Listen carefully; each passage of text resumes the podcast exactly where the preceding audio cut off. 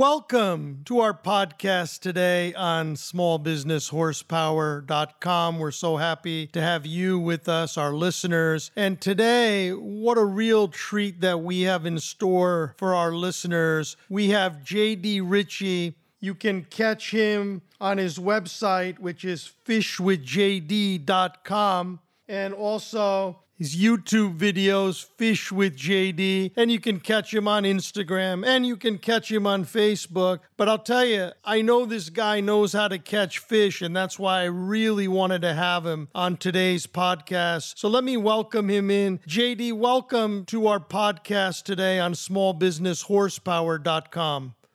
Thank you so much for having me. I really appreciate it. Oh, it's our pleasure. Well, let me give you a little background here. I had never been to Lake Tahoe. I always wanted to go there. It was on my so called bucket list. And in the middle of this COVID 19 crisis, we got a little tired at sitting at home and we just said, hey, let's rent a place in Lake Tahoe and go out. And then I said, I really want to get on that lake and I want to go fishing. And we were introduced to JD by another outfit. And what a fantastic time we had had and I got to ask JD some questions and on my way home I'm like, boy, what he does and all of the activities he has on YouTube and on Facebook and the articles he's written, I would love to have him on this podcast. So I'm so happy to have him. JD, give me a little background here. How many years have you been a guide in the industry? Well, my very first day was August 28th, 1998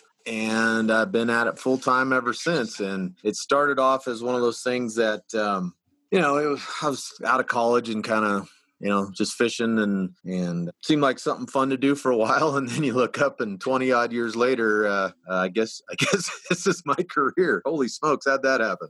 Well, it certainly happened. And was this your idea coming out of school? Like you went to college, you went to school. Was this your idea that right out of school and so on that you would be going in fishing, or did you have other aspirations? No, I mean, I was always, you know, I loved fishing. And I guess maybe in hindsight, I knew it deep down, but uh, that somehow I would, you know, the old saying about do what you love and, uh, you know, the money will follow. But I was a journalism major. So I write still to this day for several outdoor magazines. But I thought that's the way I was going to go, just be a full time journalist. And well, I, I did that. I've been kind of doing both at the same time. Now, in recent years, as everybody knows, the sort of the print media thing is starting to go away away. And so that's becoming less a part of my deal. And, and you mentioned YouTube and all that kind of stuff. I've been focusing more on the digital media stuff because unfortunately, print seems to be sort of a, a dinosaur these days. So, sort of trying to reinvent myself on the media side. But yeah, no, it was the fishing just kind of, I was going fishing on my off days. I worked for a newspaper uh, called Western Outdoor News based out of Southern California. And I, I started there. So I got a job, a real job job writing for a fishing outfit, a newspaper, which was cool. And I was going fishing on the you know days off and taking my buddies and then it was my buddies buddies and then it was the friends of my friends of my friends and eventually i started thinking huh maybe i should try this for a little money because at the end of the day these people that i hardly even knew would get out of the boat and say hey thanks and off they went and no no gas money and i was cleaning the boat and i thought huh well if i'm going to be doing it for free with people i don't know maybe i ought to switch my program. So i started doing it and like i said it just kind of you know all of a sudden 20 years goes by and uh, it's kind of all, all in pursuit of never having a real job is sort of my goal and that's it, right? If you love what you do and so on, that means you don't feel like you have a job. You like what you do, but you make money at it. Uh, did you start right away then as a guide on your own, or were you ever an assistant for someone else? Or how, or you went right from writing to taking your friends to being your own boss and your own company, or did you work for someone for a while? No, I didn't have any mentors really. So it was kind of fly by the seat of my pants. And as with most businesses, when you first start out, you're starving basically, you know, taking anybody that'll uh, come and doing deals and, you know, two for one, whatever you had to do to get some people in the boat. And over time, just like, I mean, it didn't happen overnight, that's for sure. Uh, first several years, kind of a struggle, but I kept getting more and more repeat customers. And then it just became kind of a word of mouth thing. And, you know, what was really interesting is before I started, I was fishing, you know, all, all the time. And I thought I was pretty good. We caught fish and I would see some of these guides out on the river that would, you know, we were catching as many fish as them. And they weren't, a lot of them seemed kind of grumpy. They just were sort of at the end of their tour of duty, so to speak. And were, um, I just thought, gosh, I could go catch fish and be nice to people. Well, how hard is that? That seemed like a, a winning combination. So that's kind of what started it. And then I got out there and I immediately, and I'm sure this happens to pretty much anybody who gets into business, you think you know something until you have to do it for a living. And uh, I got out there and, and I realized really quickly that when my buddies and I were fishing on the rivers and catching fish, we were cherry picking the best conditions. We didn't go out when it was the water was too high, too low, too muddy, too cold. You know, the water was too warm, too this or that. It was, you know, we always just cherry pick the very best days. And so it was fairly easy to be successful under that situation. Well, once I started doing it for a living and you have to go when the moon is full or the north wind is blowing or the water's too too low, too high, whatever. And it was a real wake up call. I thought, oh my God, I don't know what I'm doing here. And uh, really the only uh, remedy for that is just doing it. And so some of those first few years I well, it was a real eye opener just going, oh man, I'm in over my head here. But uh, you know, the more time you spend doing anything, you get better at it. And eventually, uh, I got through all that. But it was it was just kind of an interesting revelation there. Going, oh man, what am I doing here? I don't know what I'm doing. I thought I knew everything, and I don't know anything. So anyway, that's probably not an uncommon story in any business, really. JD, I want to pick up on that because I was going to save this question for later. But one of the reasons I really wanted you on today's podcast, I'll give you a little background. So, we get to Lake Tahoe for the first time. We meet JD in the morning early, six o'clock. We go out on the boat and we get to the spot where we're going to go fishing. And I remember that first fish, JD put the pole down at the depth, his fish finder, gets the first one quickly and hands the pole to my son.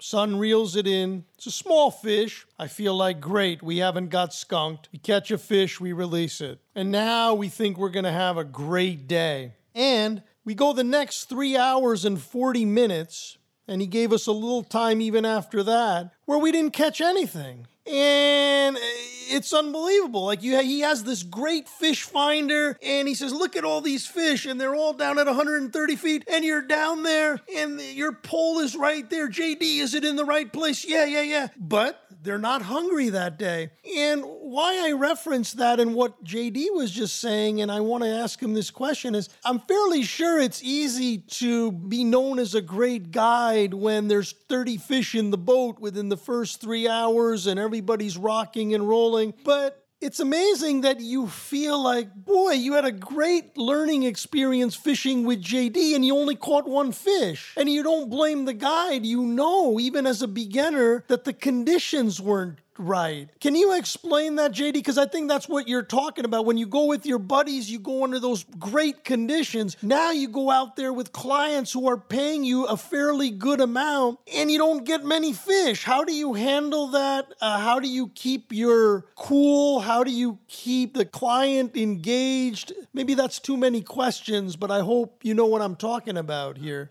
I do. And one of the things I figured out early on, and it kind of references what I was talking about watching those guides on the river who were kind of grumpy and yelling at their clients and then they wouldn't talk. I kind of early on I put it together that and this is what I tell all the new guides too when they, they ask me, what can I help them give them tips off?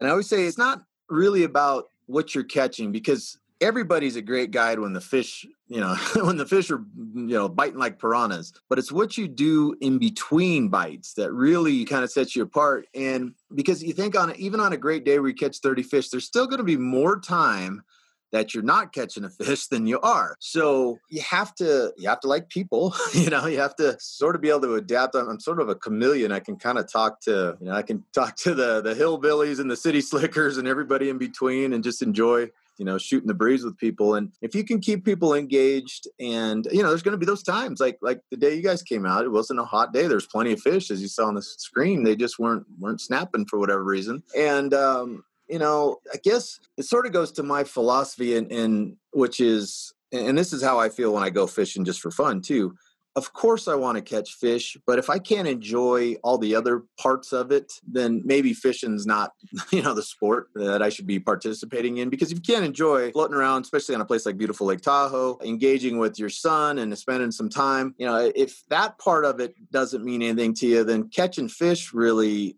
I don't know. I, I guess what, what I've told a lot of people on the phone over the years, you know, I can kind of feel them out now and they'll they'll say, "Well, what's the limit?" and you know, "How many fish can we keep?" and blah blah blah. And I'll say, "Hey, you know what? If filling your freezer is your number one goal, go to Costco. It's cheaper per pound, and it's guaranteed. If you're looking for a nice day on the water where you're going to get an A plus effort out of me, eh, you know, I I'm a very excellent fisherman just not not because I was born that way just because I've spent a lot of time doing it so it's not like you know, the last thing a guide wants is to sit and see frowny faces in the boat. You know, I think sometimes people expect uh, you to, you know, just be able to will the fish on the hook. And in fact, a lot of the guide buddies I have have a sticker in their boat that says it's spelled guide, not God.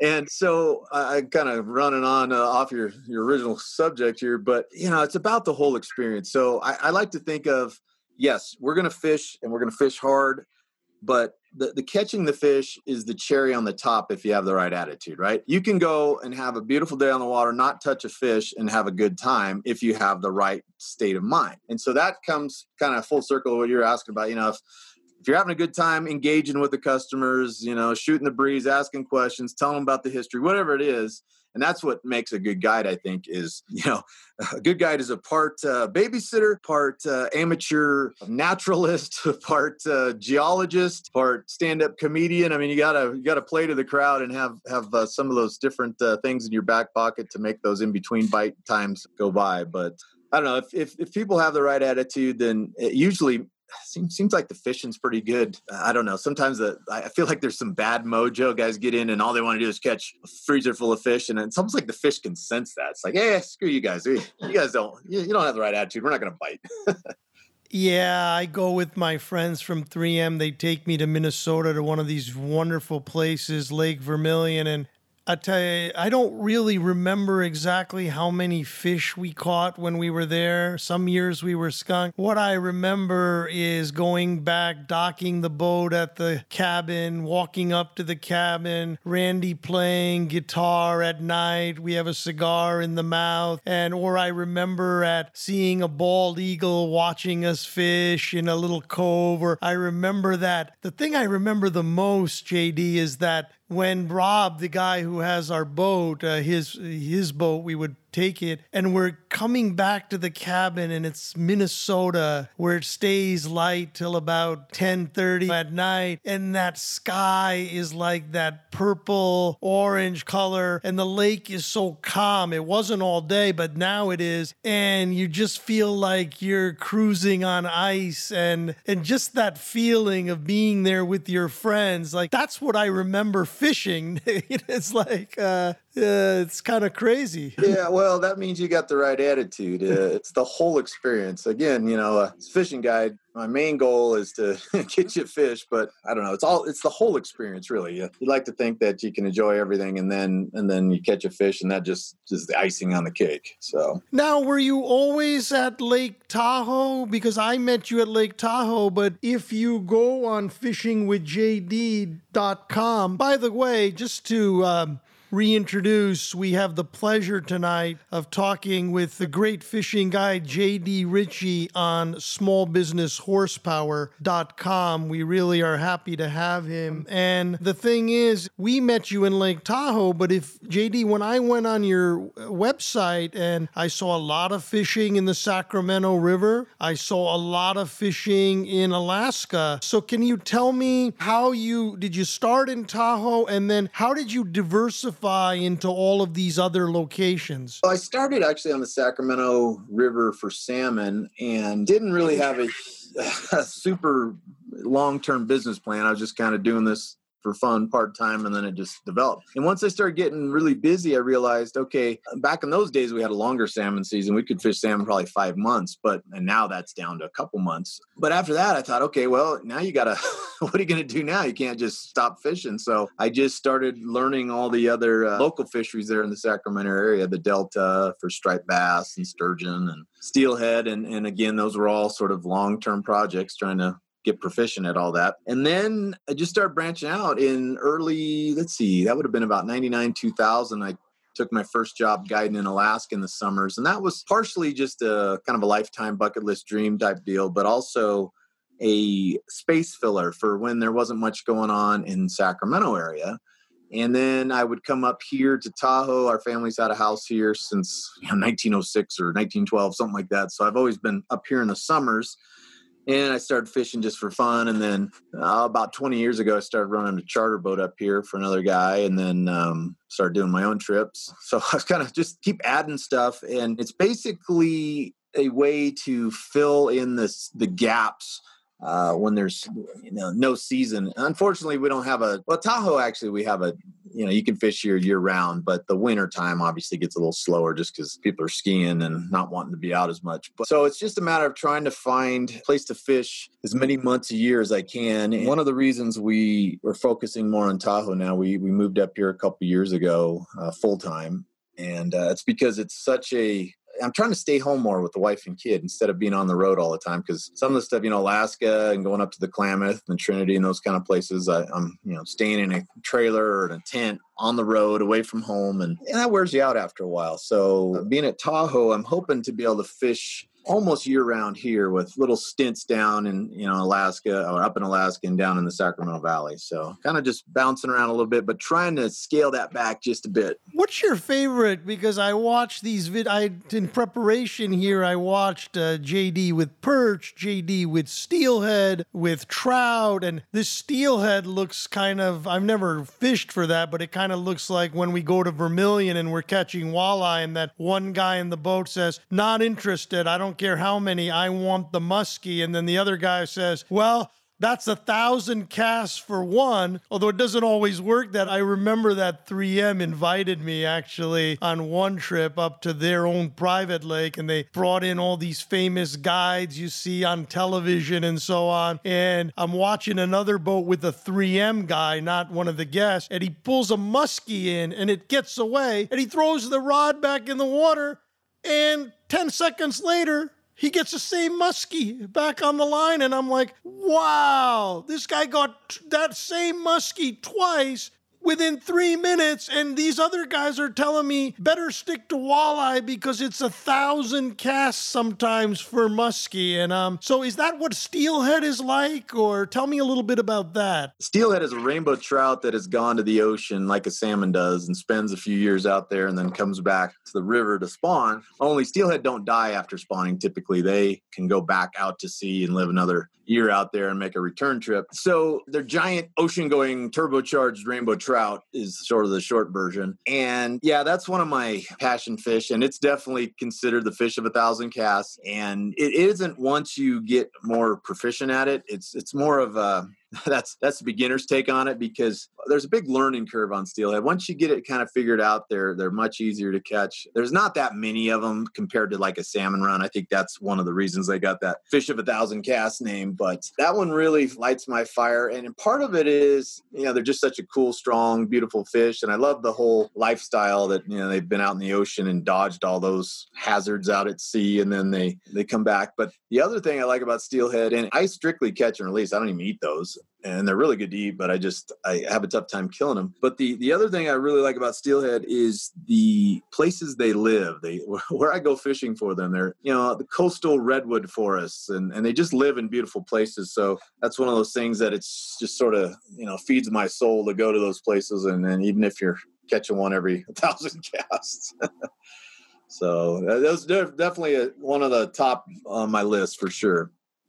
You know, JD, it's on my, what do you call it, bucket list. And I'm sure it probably is on a lot of people listening to our podcast on smallbusinesshorsepower.com on their bucket list, which is fishing in Alaska. I've never been to Alaska in my life, and I was watching your Alaska, what is that, the uh, Togiak River? Yeah. And I was watching a little of that, and I was getting more jealous as I was watching it. So, can you tell me a little bit about just Alaska, the scene, fishing in Alaska, and why so many it seems to come in the boat, the ratio, because there's a lot of fishermen there. I mean, just tell me a little bit about the what makes Alaska fishing so special and expensive as well, because I checked the rates of some of these places. But tell me a little bit about Alaska fishing. Well, it's phenomenal. Once it gets in your blood, it's hard to shake it. Part of it, I think, is it's just such wild land. It's kind of like going back in time. And I think uh, from a fishing standpoint, that's exactly it too. The I always think about how people say from you know California that fly up to visit us in Alaska, they flew over dozens of rivers, right, along the way, hundreds of rivers. And the reason they have to fly so far is we've degraded you know most of the rivers down here in the lower 48 by dams and you know pollution and human encroachment and all that stuff. So you got to go that far to get somewhere that's still in a relatively pristine state And it's really shocking when you get up to a place like the Togiak River and see, because I, I spend so much time on the Sacramento River, which has been, you know, just channelized and dammed and, you know, pounded on by humans forever. But you get up to some place like the Togiak, which is wild, and you see how a river is supposed to really function. Uh, you know, you, you see it's just stuffed with salmon. I mean, the, the biomass just blows your mind, and you go, gosh, this was probably what the Sacramento River used to be like, and the Columbia River and the LA River, and, you know, all these other rivers and and so that's part of it. And then just the open space and the grizzly bears and the wildlife it's definitely something if if you can swing it get up there. And you don't have to go to one of those fancy lodges the five to ten grand a week. There's do it yourself kind of stuff where you you don't get the complete wilderness experience but there's a lot of road systems in alaska where you can rent a car rent an rv and get out there and get some of the best it has to offer without having to spend the really big bucks that's great. The few minutes we have left, boy, the time goes so fast when you're having fun. JD, with the few minutes we have here, you do a lot of YouTube videos and help videos and Tell me a little bit about that. Like, uh, I see, do you have you have sponsors like fishing lines and so on? So, how did that all come together? Did you have a third party, for example, that got you sponsors or produce it, or do you do it all in house yourself, or how is the whole production work? There? The YouTube stuff's all just in house. We have, I hesitate to call them sponsors because there's not a whole lot of people in the fishing world, unless you're really high up in the bass ranks, that are actually truly sponsored. And by sponsored, I, I think of the definition is getting actually paid to do stuff. I get a lot of lot of product sent to me and people especially through the writing between the guiding and the writing uh, I am a fairly hot commodity as far as uh, a place that companies like to send their stuff to because they hope maybe not only will I use it and my customers will see it, but also that I might write about it or pop it in a video. So I have a lot of good relationships with tackle companies, not so much sponsored where, you know, you're getting a check from them, but send you product when you need it. And, uh, you know, lots of good back in that world. So that's kind of the story there. And then we just make the videos ourselves, me and my brother or me and my kid. And uh, it's a little bit of a kind of mom and pop shop, but it works. What about the uh, and we touched uh, you touched on this very early on in the podcast today, JD, which is you know when I was a kid, um, we read Field and Stream and these all these magazines on the rack and uh, saltwater fishing and this and that, and now this generation, everything has gone to whether it's this kind of podcast or YouTube or Twitter or social media. Has that been a really big adjustment for you? And do you miss writing as for magazines, which was, like you said, your original, what you graduated uh, school for? You know, it's interesting. I really, really enjoy writing, but I had been doing it for 20 odd years and I kind of felt like I was running out of subjects, you know, and because uh, I did a lot of how to stuff and there's only so much how to stuff you can write. And so it's been kind of this digital switch has been kind of cool because it's it's a new kind of reinvigorates me uh, lights the fire a little bit uh, again so where i was getting kind of burned out on the writing this is sort of a new avenue and it's fun again and so i've, I've been enjoying it so i on one hand i sort of mourn the loss of that that world the print media but on the other hand you can't